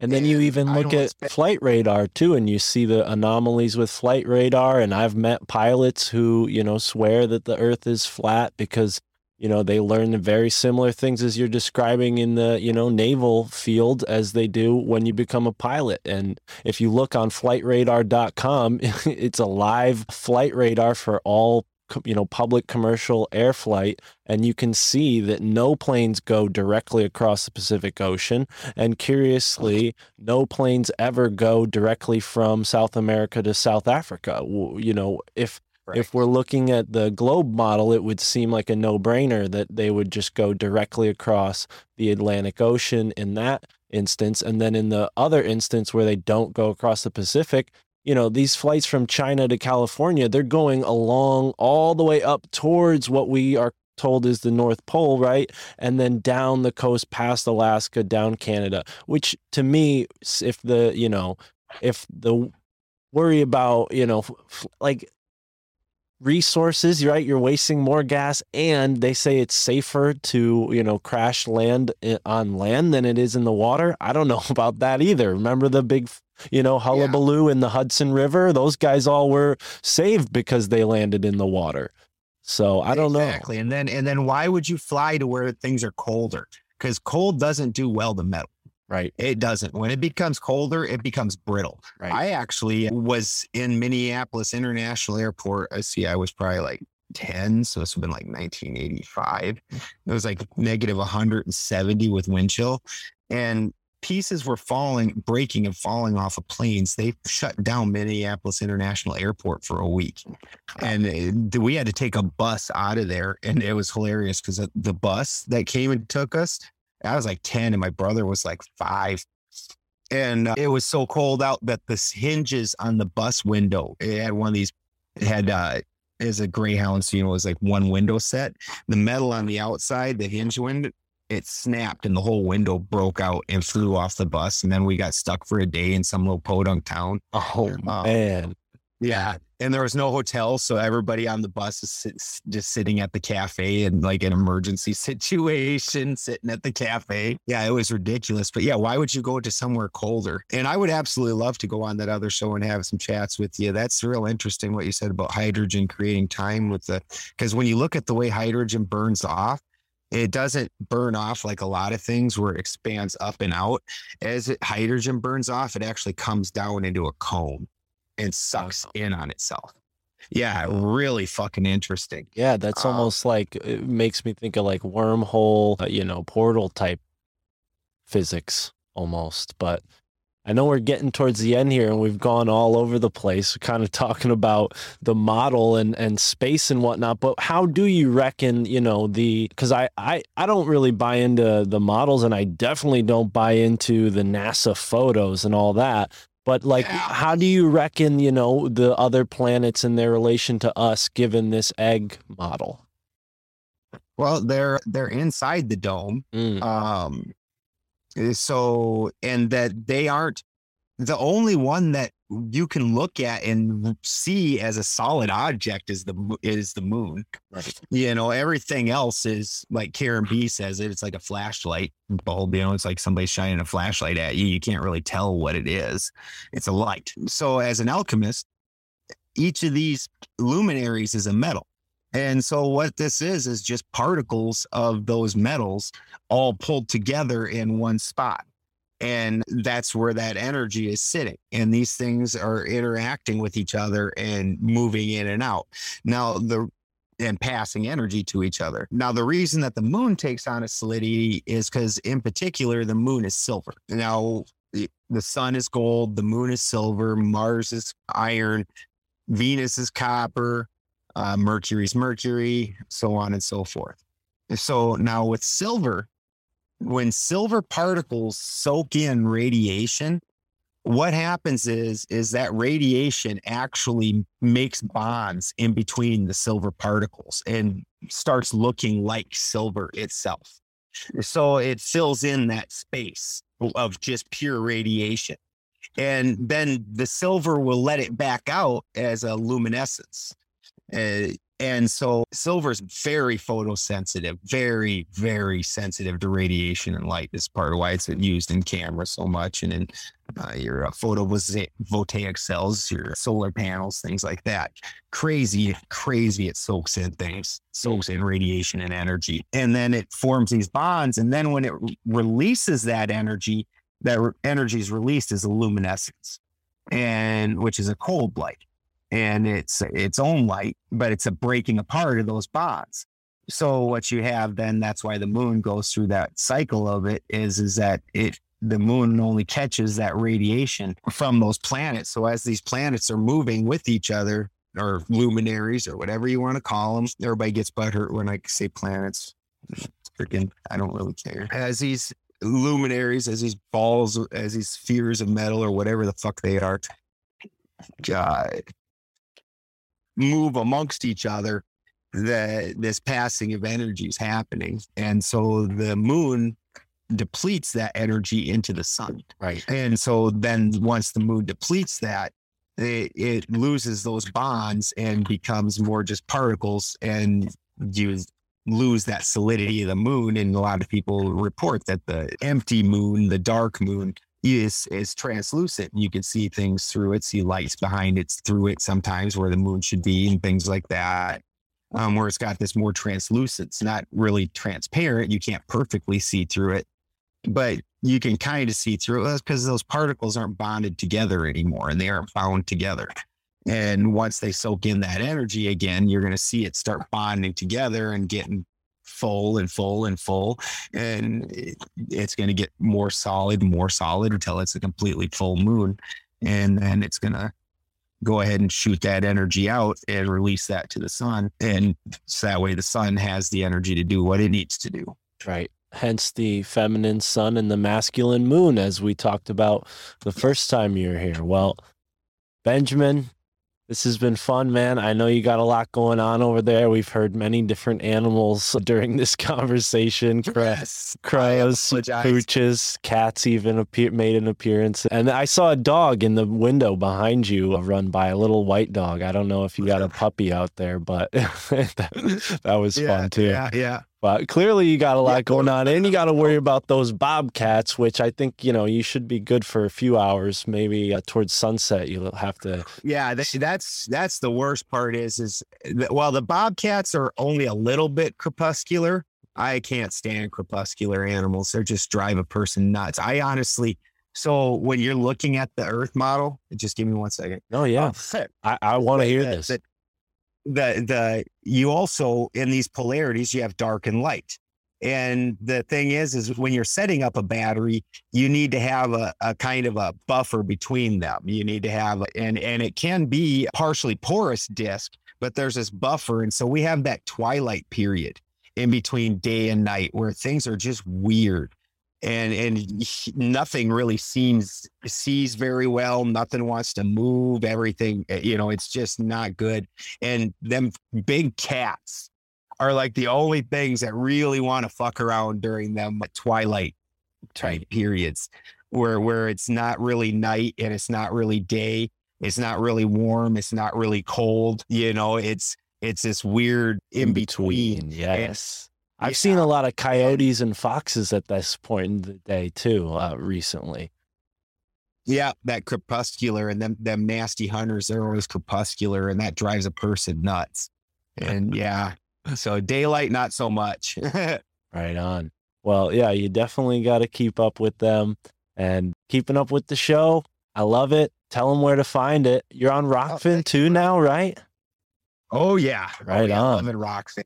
Absolutely love Rokfin. I get I get beat up by YouTube. Uh, I, I literally, you know, a, a lot of people don't even believe it, but you, there's I can sit there and watch my sub counts. Like last week, we had Amanda Bulmer and Clive de Carle on at the same time. It was epic. And I could literally see my sub count go up and down throughout the day, you know, like three, four, five subs. And then after like four days, I was at a, like a negative two subs. you know, it's a, people don't realize how bad YouTube beats us up, but in the games that they play. But yeah, I'm on uh, Benjamin Balderson. It's Odin's Alchemy on Rokfin, also on YouTube. But we don't put the whole show on YouTube. We just put bits and clips on there. But part of that is because straight out YouTube just is going to pull half of the things we're going to say. So what's the point to even doing it? Right. So yeah, Rokfin's our main platform. Jared's working on some other uh, platforms. I'm so I'm such a I'm so horrible about that stuff. I I don't even understand what he's talking about. I I actually just got on Telegram, so we're on Telegram also. Right. I just and like three days ago, I figured out how to how to actually use it and send a message, and then everybody's laughing at me. I'm like, I, I can build a farm. I can I can wire everything. I can plummet, do all those things, run a laboratory, and then I get on a computer and I'm like, this is why we need you on the computer, Ben, because so many of us are like me and want to learn from your experience. So yeah, I'm keeping up with the show and I'm happy you're on Rokfin. We're there too. And Telegram. I gotta Yeah. find you on Telegram because we got a, a, a nice community there as well. But uh Ben, this has been fun, man, as usual. And we'll talk soon. I'm sure the listeners will follow up with you on Rokfin and YouTube. I have the same problems on YouTube. We don't really have nearly as much of a following, but I had a big YouTuber on my show, Donut, shout out to him, and I saw my subscribers go up. And then as like the past few days of I've seen it trickle down and I'm like, what is going on? And I've had a few videos striked, but those were, you know, titled with the word QAnon in it. So what did I expect?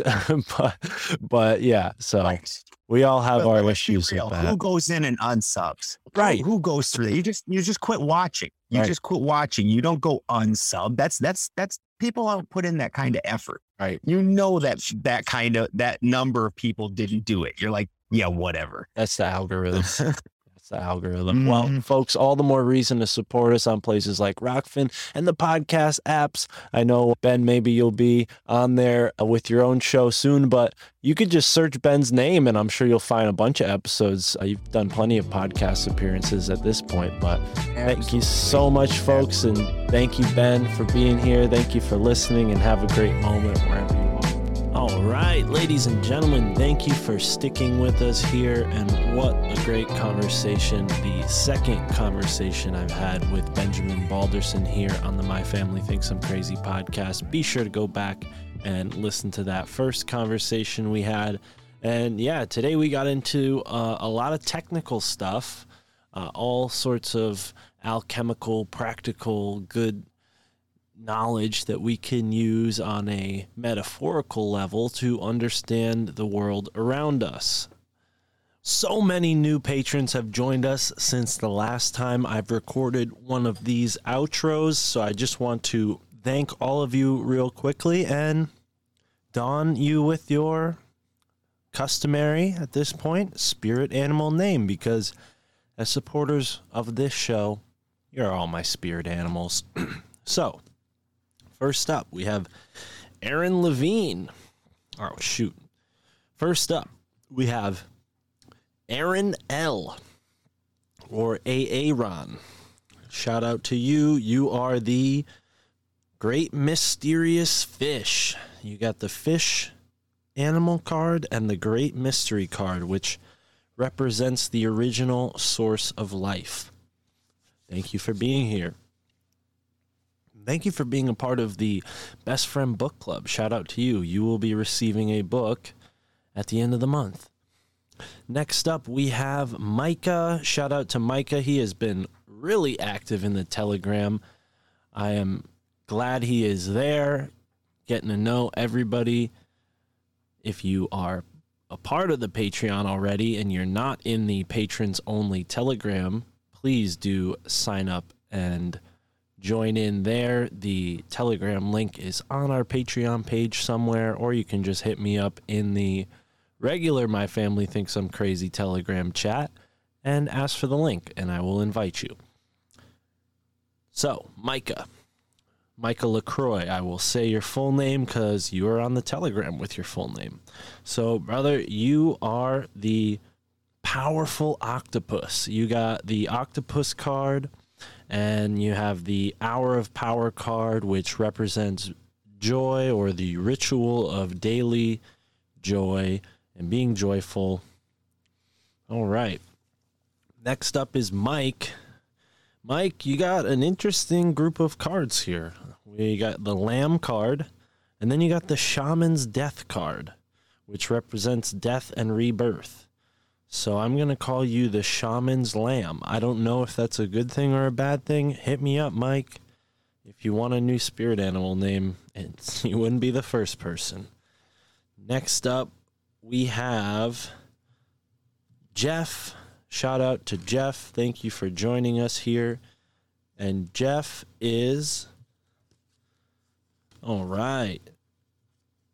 Jeff is the elk, and you got the storytelling card. So you are our storytelling elk. Shout out to you, Jeff. Thank you for joining us here on the Patreon. Next up, we have Gabriel G, another member of the Best Friend Book Club. You will be receiving a book at the end of the month. All right. Now this this one is an interesting one. You got the Eastern Shield card, which represents illumination and clarity, and you also got the Rabbit card. So you are the illuminated rabbit. Shout out to you, Gabriel. Thank you for being here. All right. Interesting to note that the rabbit is historically connected to the moon. So maybe that represents full moon energy. There's a lot of ways you can read into this stuff. All right. Next up, we have Jared. Jared signed up recently for the inner circle. Shout out to you, brother. And you are the Stoned Phoenix. Rock on. That's a badass spirit animal name. You got the Stone People card, which represents records and knowing revealed. And you got the Phoenix card. All right, we got two more, folks. Stick with me. I promise there'll be more stuff than just this. Next up, we have J.K. J.K. Uh, J, his spirit animal name is the Fire Spider. You got the Council Fire card, which represents decisions, and you got the Spider card. And then last but not least, we have the brother from another mother who is three one of three parts on the new show that I'm doing titled Illuminati Confirmed. That's right, Juan. Shout out to Juan. He just set up his own Patreon today for his show. So if you like what we're doing with Illuminati Confirmed, sign up for Juan's Patreon or mine. And uh, yeah, we're going to be putting some content out maybe through that. Uh, but I know Juan has a Patreon now. So go show Juan some love. He needs it because his spirit animal name is the Sweat Lodge Snake. Shout out to you, Juan. The Sweat Lodge card represents purification, and the Snake card represents a whole lot. But you could find that if you search Snake Spirit Animal on DuckDuckGo, which I encourage anyone who received a name here today to do that. Uh, like I said, I haven't recorded an outro in a while, so this is kind of a longer spirit animal naming session, but thank you so much. I appreciate all of you. You guys all rock. And uh, like I said, we have a patrons only telegram. Swell! I'll wait here, and when you find out, send me a telegram. That's right. Send me a telegram, folks. I am in the telegram chats every day. We even have telegram chats for Broken Simulation, Cash Daddies, Zero, uh, Tinfoil Hat. So if you're a fan of this show and those shows, be sure to sign up for those telegrams as well. A lot going on on Telegram. I talk about that way too much because something that I want to encourage everyone to do. We've had some support this way with the merch. That's right. We got a bunch of interesting new designs. Most of them I've made myself uh, that are available to purchase on a t shirt on Teespring. So go into the episode description and check out that link. And uh, yeah, that's about it. I don't want to talk too much about ads and whatnot. We have, uh, or promoting the show, but if you're listening this long, I think you can stomach it. We also have a, a flat earth sponsor, which is interesting because we talked about that today on the show. Uh, shout out to Truth Smacks, the only granola or trail mix for those hiking the flat earth, or at least that's what I like to say. Uh, you can go to www.truthsmacks.com and check out some awesome varieties of trail mix. Uh, they sent me a box. I love it. It tastes great. I hope they send me another one. And they are the sponsor for the month of February. We've had interesting sponsors in the past. I think this is my favorite sponsor. No offense to the ladies. Shout out to producer Kev. I appreciate you sponsoring us. But Truth Smacks is badass. They sent me a box of granola and uh, and I chomped away at it and I didn't even do any promo videos with it because I just ate it all. I don't know. I think they need to send me another box. But anyways, they've got amazing stuff and on every bag there's a dozen quotes. Not only just information about the flat earth, but just the, the kind of quotes from people that are noteworthy and recognizable that would possibly wake up the average person. You know, they see a guy like Mark Twain and they didn't realize that he has a quote that goes a little something like this Whenever you find yourself on the side of the majority, it is time to pause and reflect. Look at that. Or a quote from Joseph Goebbels If you tell a lie big enough and keep repeating it, people will eventually come to believe it. How about this quote from The Truman Show? We accept the reality of the world with which we are presented. It is as simple as that. Or even this quote from Winston Churchill The truth is incontrovertible. Malice may attack it, ignorance may deride it, but in the end, there it is. So, needless to say, this trail mix is a surefire way to fill up, refuel, and maybe even awaken your friends or family members if you decide to gift truth smacks that's what i would do if you're on the you know on the fence about some of these things and then you get a nice heaping helping of truth smacks how could you not take that leap and come over here in the shameless world that is the crazy practical lunacy that we're talking about here on the My Family Thinks I'm Crazy podcast. I mean, it really isn't all that out there. Once you really start to wrap your mind around some of these concepts, you realize that this is the stuff they've been hiding from us. This is the stuff they don't want us to know.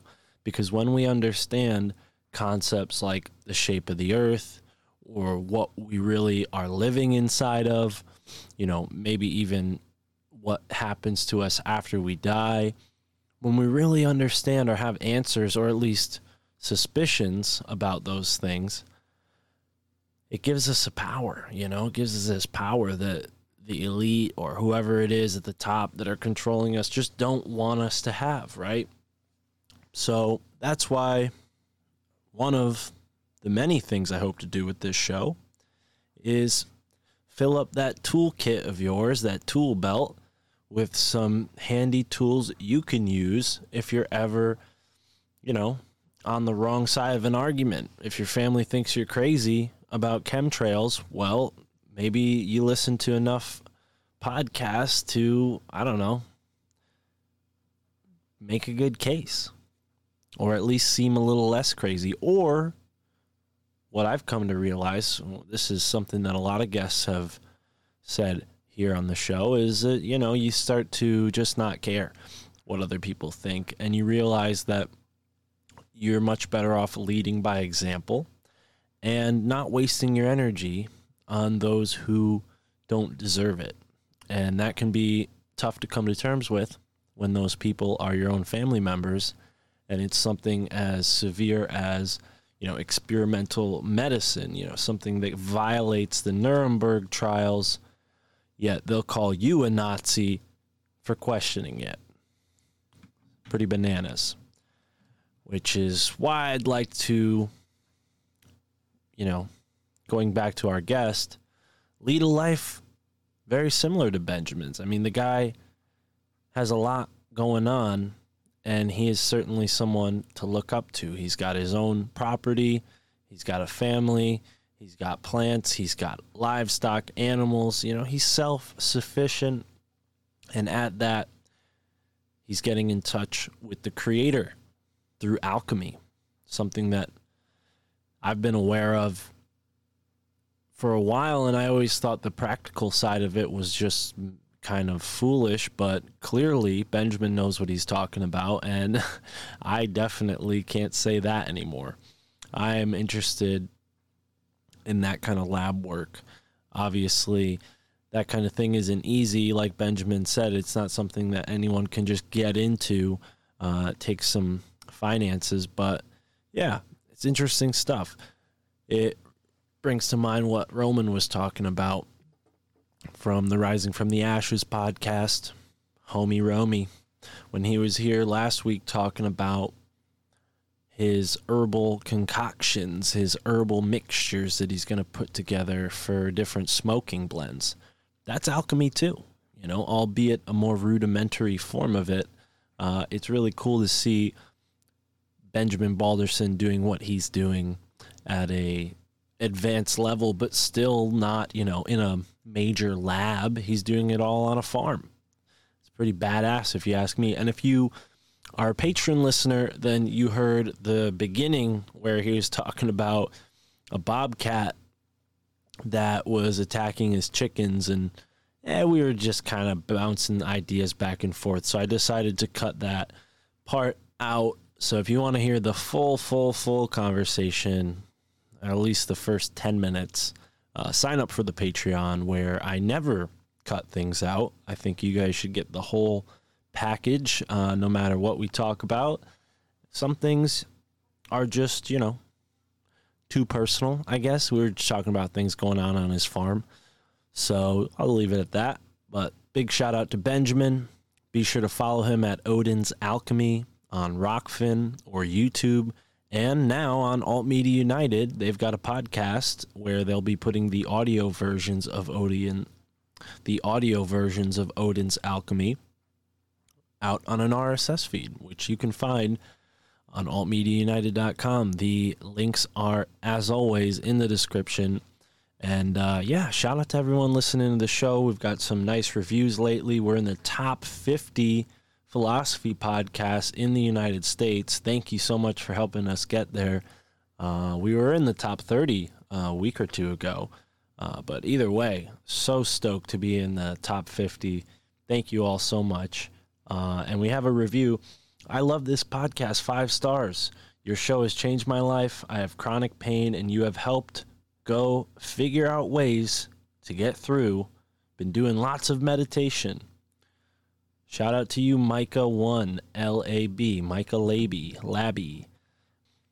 And a second review from Mid North out in Australia. Thank you from Australia. Five stars. Great work, Mark. From T. Mall, the Kelpie, and Sam T. Border Collie X. Thank you. Glad you enjoy the show. Shout out to all our listeners in Australia. I hope you guys fight the power and resist those mandates, resist those lockdowns, and get your country back. Hope to make it down there one day. Down under. Anyways, that about does it for this extended outro. Be sure to stay tuned for this week's second episode with my buddy James from We the People. All right. Thank you so much for being here and enjoy the moment wherever you are in the now. Peace.